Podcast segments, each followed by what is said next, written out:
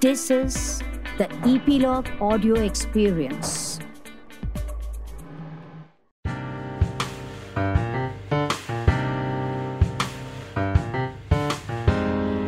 You are listening to the Artist Podcast with me, Suchita. Stay tuned.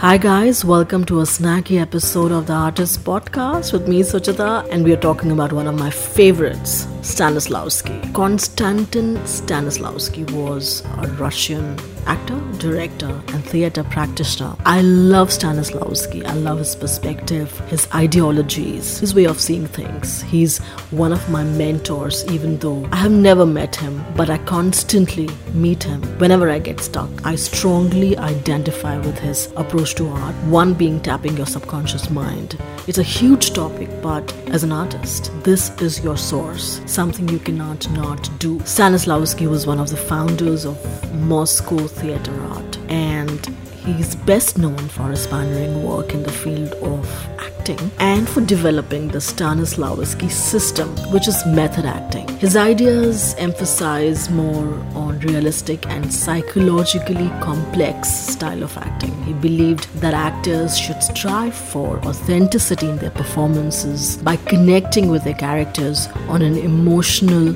and psychological level. His work has had profound influence on modern acting techniques and theater practices, not just in Russia but around the world.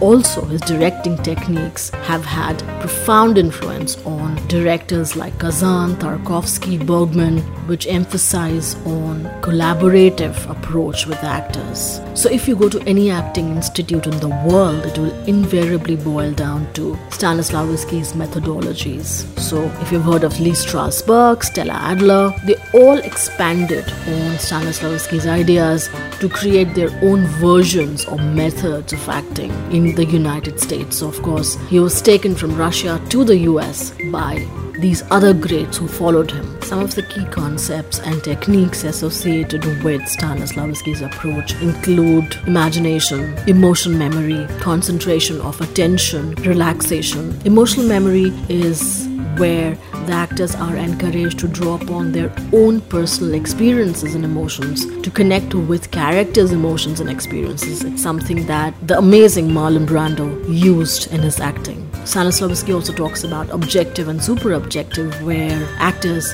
understand the specific goals of a scene and also connect it to the super objective of the scene. He also emphasizes on actors understanding the subtext of a script, which is the emotions and thoughts that are not explicitly stated in the script. Also, physical action, which is encouraging actors to find physical actions that correspond to the emotional state of the character, thus creating a more authentic and organic performance. Stanislavski contributed immensely to the world of theater and acting. Stanislavski's influence on modern acting techniques have become a cornerstone of acting in theater, film, and television. These are the fundamentals that are being practiced the world over. He also contributed to shifting the directorial approach, as I mentioned before. His methods emphasized collaboration and a holistic approach where he believed in giving actors creative autonomy and involving them in the interpretation and development of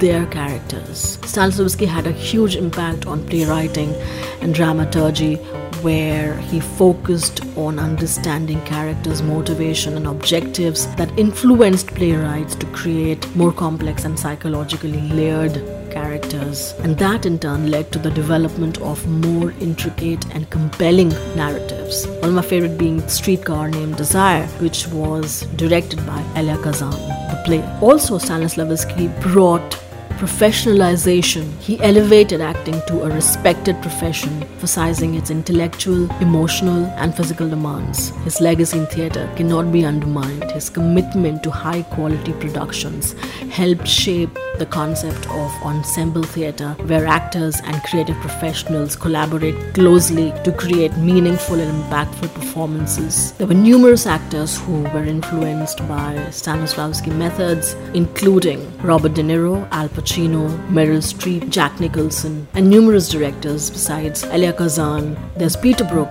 whose play You Must Not Miss, Marat and Sade, that's on YouTube. Stanislavski wrote numerous books, but one of my favorites is An Actor Prepares That's Most Nuanced book Every artist, irrespective of what kind of art you are practicing, should read. It's almost a Bible. Stanislavski was laid to rest next to another great, Anton Chekhov. So perhaps, since I believe in rebirths, if they are reborn, they could be listening to this podcast as well. Think about that.